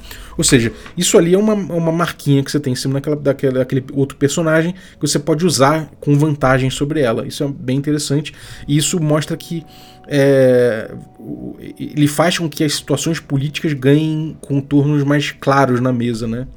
Afinal de contas, você tem influência, as pessoas podem abrir mão da influência, podem jogar em cima disso, podem tripudiar em cima, enfim. É uma coisa muito curiosa. É, o Timpu é esse, esse, esse, são esses pontos que vocês guardam em conjunto, né? E eles representam como o grupo se ajuda, a unidade, a, a conexão, a coordenação do time. É uma coisa benéfica para todo mundo. Você pode usar um desses pontos desse, desse pool para dar para outro personagem mais um num movimento que ele esteja disparando. Claro, tem que fazer sentido narrativamente dentro da ficção, mas você consegue usar esse ponto. É, e ele é cumulativo, outros, outros podem usar, né, outros jogadores podem falar: ah, vamos gastar mais um ponto aqui do, do, do pool do time. É, mas esse pool também pode ser usado de forma egoísta. E aí o jogador descreve como ele ignora ou ele insulta os aliados dele, tira um ponto do pool forçosamente e aí faz o move que ele quer. Ele pode mudar quando ele gasta esse ponto, ele pode mudar um label para cima e outro para baixo. Ele pode trocar os atributos, né? E aí, é, quando ele faz isso, ele pode ele pode mudar um erro para um acerto ou um acerto para um acerto total. Então isso é bem poderoso. Ele simplesmente vai vai, vai garantir um sucesso se ele usar de forma egoísta. Então é uma tentação. É, você ganha menos, você ganha, você ganha dois pontos quando você entra em combate contra um oponente foda. Então o time ganha dois pontos nesse pool. Aí tem circunstâncias aqui que dão mais, né? Se o líder tem influência sobre outro membro do time, mais um no, no, pool do time. Se todo mundo tem o mesmo propósito no combate, mais um. Se algum membro do time está mal preparado ou desequilibrado, menos um. O líder do time ele pode marcar uma condição nele próprio se ele quiser evitar esse, esse essa remoção de ponto. É... E aí você tem aquelas condições que eu falei, né? As condições, voltando nelas, você tem ali, é, por exemplo, medo, raiva, culpa, desesperançoso ou inseguro. Você pode limpar essas condições, né? Porque ela é binária, ela tem, você tem ou não tem. E para limpar, né? O angry, por exemplo, você precisa machucar alguém ou quebrar algo importante. Se você fizer isso na, na ficção, você é, você limpa essa condição. Você engatilha isso. Se você é, é, se você correr de alguma coisa ameaçadora ou difícil, você limpa a sua condição de medo. Se você fizer um sacrifício para absolver sua culpa, você limpa a sua condição de culpado. Se você se satisfizer com um alívio instantâneo com alguma coisa, você pode é, se desfazer da sua condição de desesperançoso. Se você tomar uma decisão arriscada sem se comunicar com ninguém, você pode desfazer sua condição de inseguro. Né? E, enfim, aí depois a gente passa para as máscaras, que são os arquétipos, né? finalmente os playbooks aqui. Eu vou falar de forma genérica sobre cada um, mas fica ciente de que cada um tem essas mecânicas, como a gente viu do Nova, cada um tem essas mecânicas pautando muito a narrativa própria, a própria história, o próprio avanço. Né? Então a gente tem o Beacon, que é tipo o farol, o iluminado, alguma coisa assim, e na cabeça dele ter poderes é uma coisa incrível, é demais. Tipo, aliens, magos, superpoderes, ele quer isso tudo. É, ele é o personagem mais humano de todos, né? O arquétipo mais humano e menos estranho de todos os playbooks. Ele quer estar tá ali, ele quer vestir a cueca por cima da calça, ele tá batalhando por isso, ele quer viver essa vida de super-herói. Ele tem objetivos claros, motivos óbvios, gritos de guerra, motes, metas. Ele é um cara que vai, vai atrás disso. A gente tem o Bow, né, que é tipo touro. Ele é grande, forte, parrudo, ele é feito para lutar, mas ele tem também um lado suave. E ele só mostra isso para quem merece. É um personagem apaixonado, tem um coração grande, pesado, duro, né? Briga muito. Mas não somente como super-herói, mas na vida interpessoal também, né? As emoções dele também. É... E muitas vezes ele sai puto das situações. Você tem também o delinquente, que ele tem poderes muito maneiros e tal, e todo mundo fica dizendo para ele como usar esses poderes. E, bom, essas pessoas precisam de alguém para dar a elas o, o, com que se preocupar. Então, esse é um personagem que é bem ele, é, ele, ele, se julga o personagem, o herói perfeito para dar esses problemas. Então é esse cara meio, meio salgado, né? meio ácido. Um personagem ácido e que tem poderes maneiros e tal, mas que ele usa isso aí gerando confusão, sabe? Esse, esse arquétipo meio assim. Você tem ali o condenado, né, que é o, o, amaldiçoado, o Doomed, né, que a gente já citou aqui, e algo nos seus poderes amaldiçoa esse personagem, condena ele. A maldição dele vai chegar, ela tá vindo.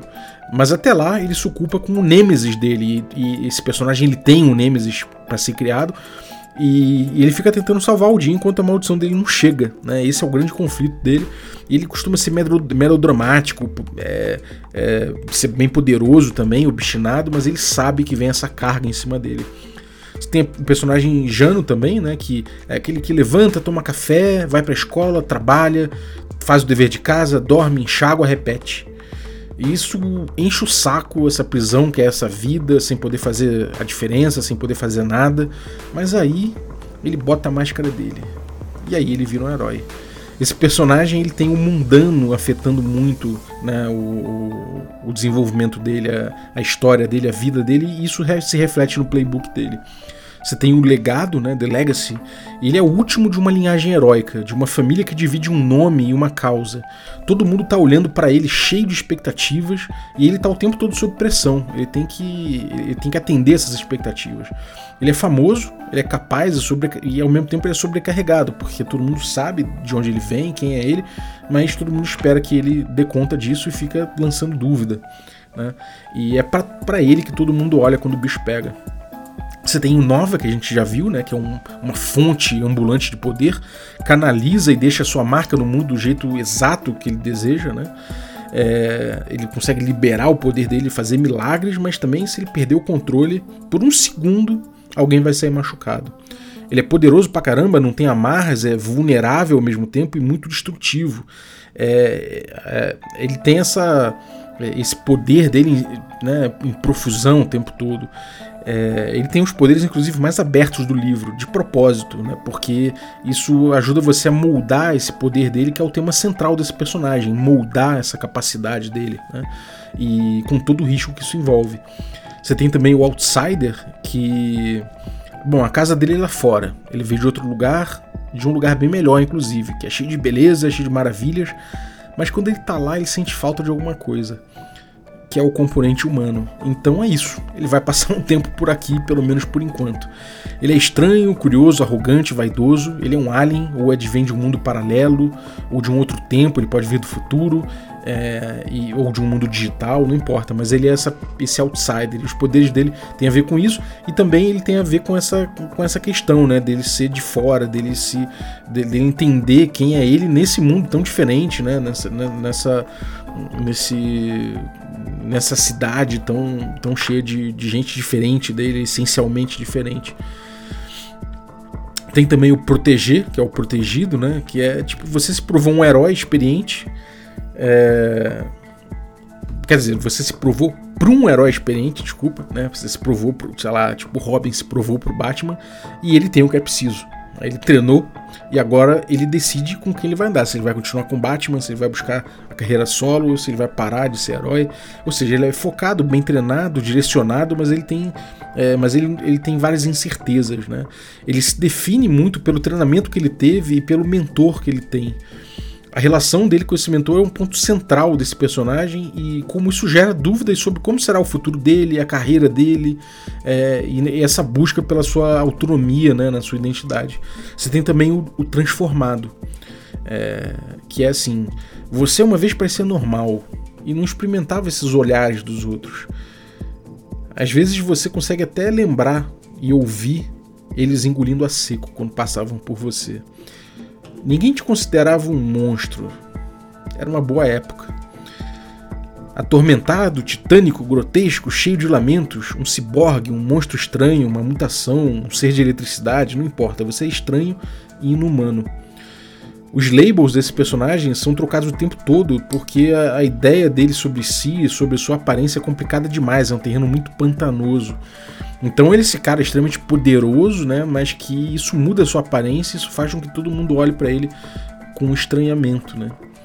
Enfim, aí você tem o avanço dos personagens, que eu vou falar um pouco agora, que é justamente quando você marca o potencial, que eu já expliquei ali, né? Que é quando você falha.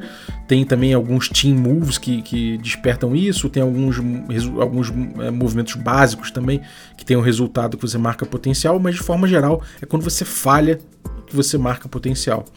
Esse vai marcando lá cinco caixinhas. Quando você marca cinco caixinhas, você tem uma evolução. É, a gente já viu né, que tem ali os, os, os avanços de uma primeira categoria, depois tem os avanços de uma segunda categoria que você pode escolher, como a gente viu na ficha do, do Nova. Mas tem também o que eu queria abordar agora, que são os Adult Movies, né? E os Adult Movies é, é, é são bem maneiros. Eles são movimentos que representam que você está evoluindo e deixando de ser um jovem perdido. Eles trazem mais maturidade no uso dos poderes e, e e quer dizer que você supera mais facilmente os inimigos, sabe persuadir melhor, é, com, de acordo com os melhores interesses de cada pessoa, você se torna mais empático e você também consegue dar um passo à frente lutar por alguma coisa com mais, de forma mais incisiva. Isso tudo é traduzido em movimento, então você tem um movimento relativo a a maturidade do uso do seu poder, né? Você, você lida melhor com eles, ou você supera mais facilmente o inimigo. Você tem movimentos que são esses adult moves que representam a sua maturidade, que você só consegue pegar depois de ter completado todo o primeiro ciclo de avanço do seu personagem. Né? Então esses playbooks são muito legais em relação a isso. É, depois tem o capítulo do mestre, né, que ele fala sobre o GM, né, ele chama de GM, Game Master, não inventa muito aí, não coloca como editor de revista, de história em quadrinho, não, não inventa nada. O livro ele é bem tranquilo em relação a isso e ele ele coloca aqui que tem alguns princípios né, para o mestre. Primeiro, descrever tudo como se fosse um, um, uma como se fosse uma história em quadrinho. Depois, você sempre se refere e, e dialoga com os personagens, com os heróis, não com os jogadores. É, ele fala para você também fazer os seus movimentos, mas também é, fazer isso de uma forma de uma forma não muito clara para você não telegrafar tanto os seus movimentos, mas você faz as ameaças que aparecem serem bem reais. É, ele fala para você tratar a forma humana como a vida humana como uma coisa muito significativa. Fala para você é, desistir para lutar um dia no futuro. Então seus é, é, ninguém luta até a morte necessariamente. As pessoas os vilões fogem, os inimigos fogem.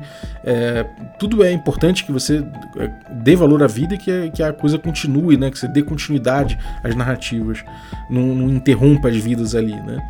É, faça com que os, os, os personagens superpoderosos sejam sempre pareçam criativos e cool, é bom você é, estimular isso, né?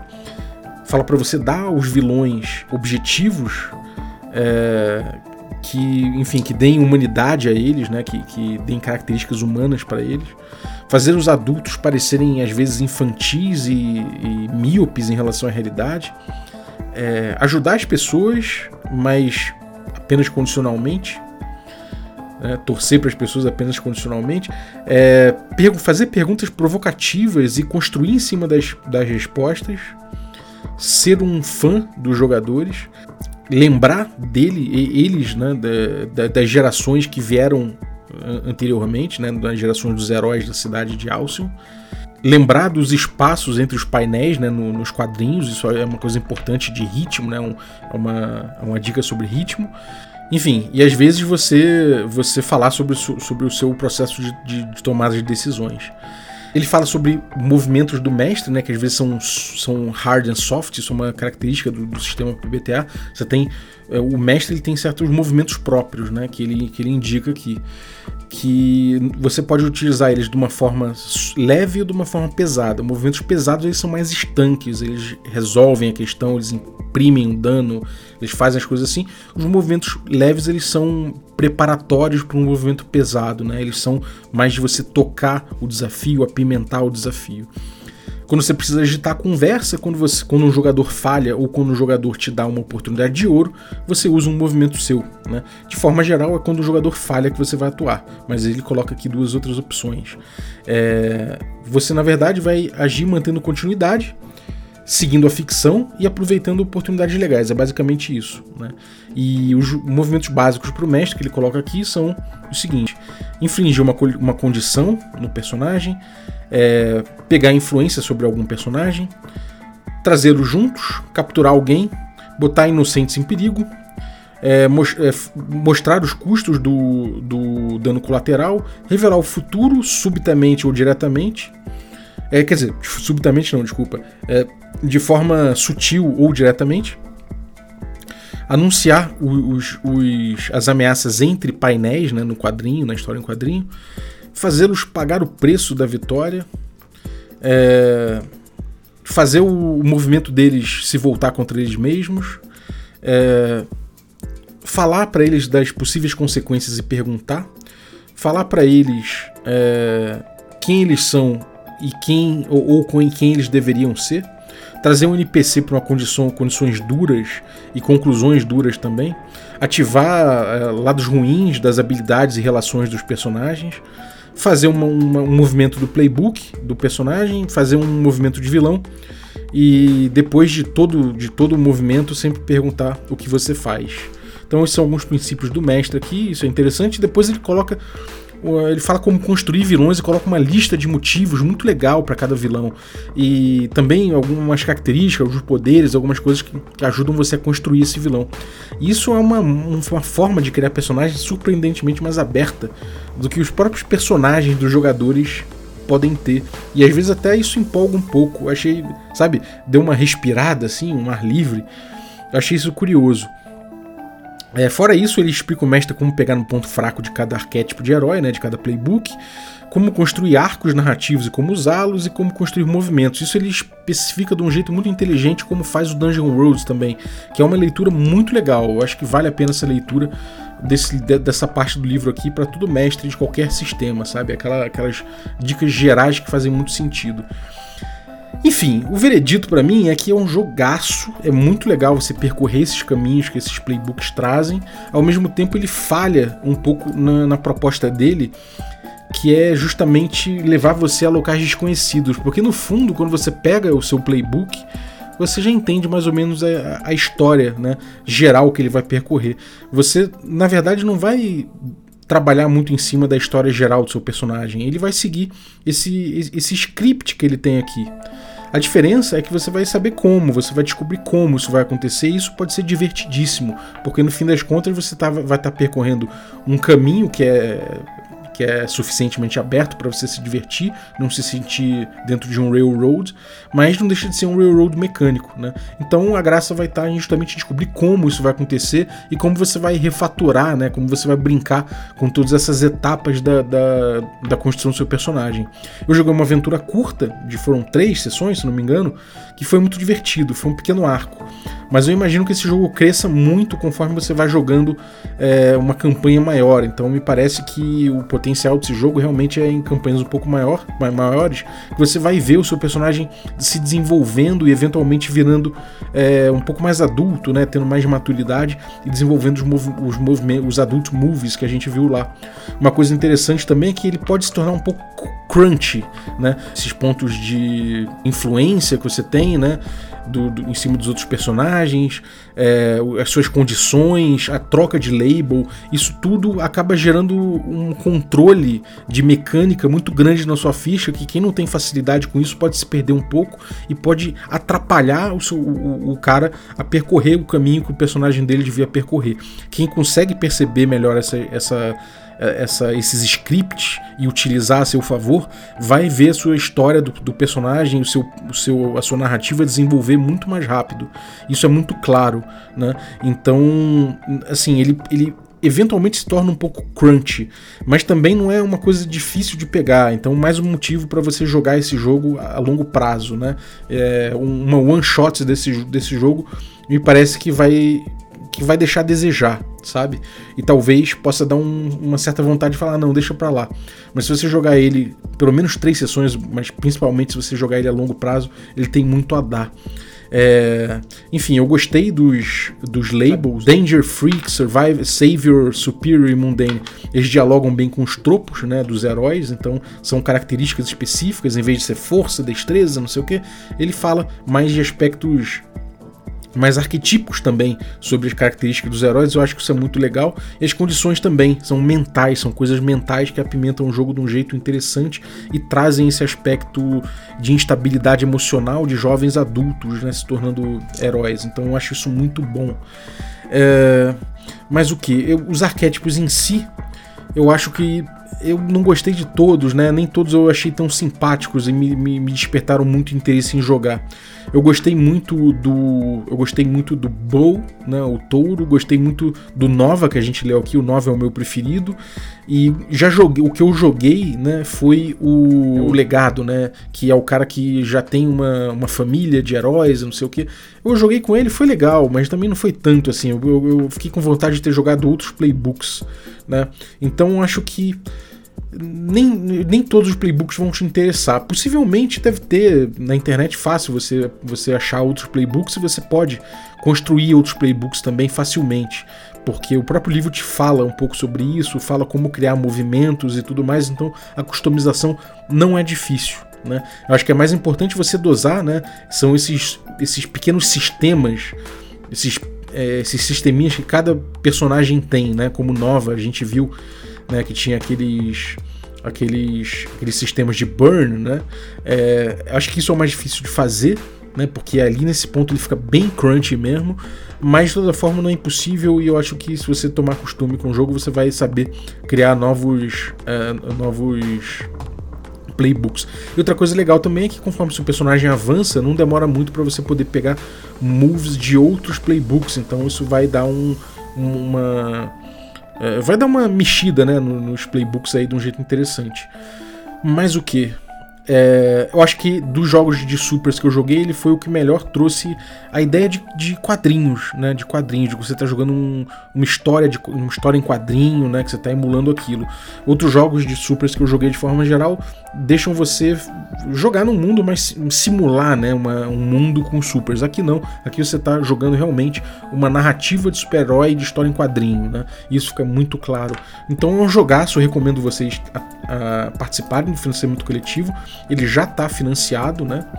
E você tem, uma, tem coisas interessantes aqui né, dentro do, do financiamento coletivo dele, que está em catarse.me barra Masks Nova Geração. Em primeiro lugar, você vai. A gente vai dar uma, uma oportunidade aí, que já está financiado, né, mas é uma oportunidade para a editora Circuito Camalhão começar a trazer seus projetos. Ele tem o primeiro criado por eles e já foi bem sucedido.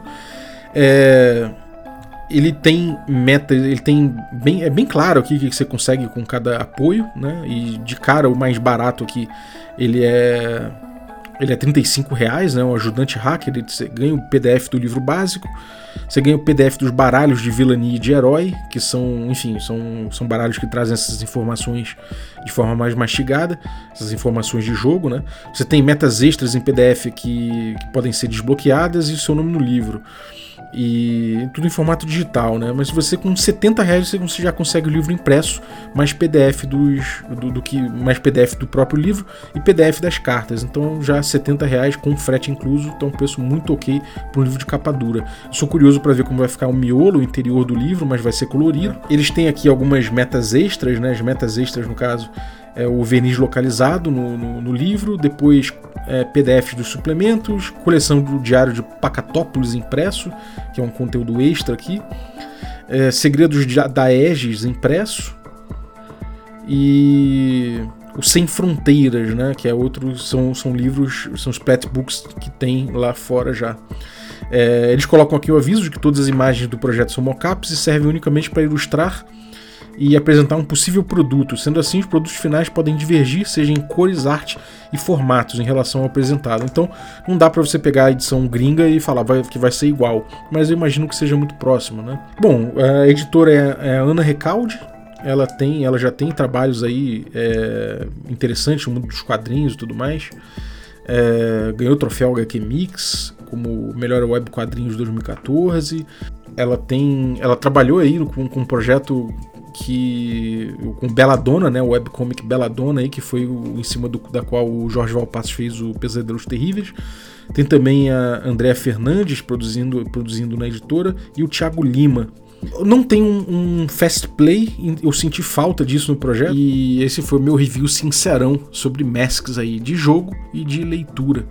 Então é isso, espero que vocês tenham curtido. Quem quiser apoiar, vai lá em catarse.me barra masks no, nova geração. Eu vou deixar o link no descritivo do episódio e ajudem aí a trazer esse jogaço para a nossa comunidade brasileira.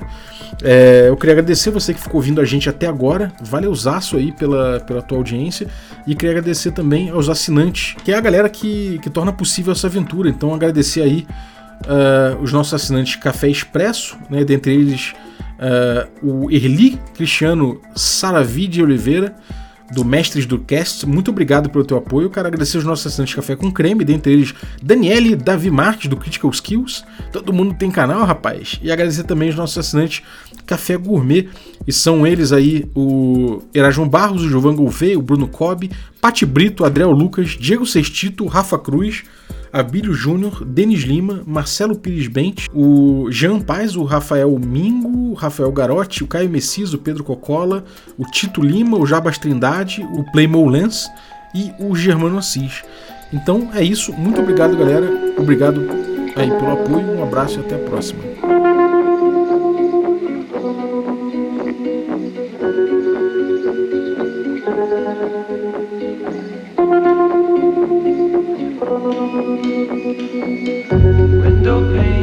with plastic water bottles. Only took a few sips out.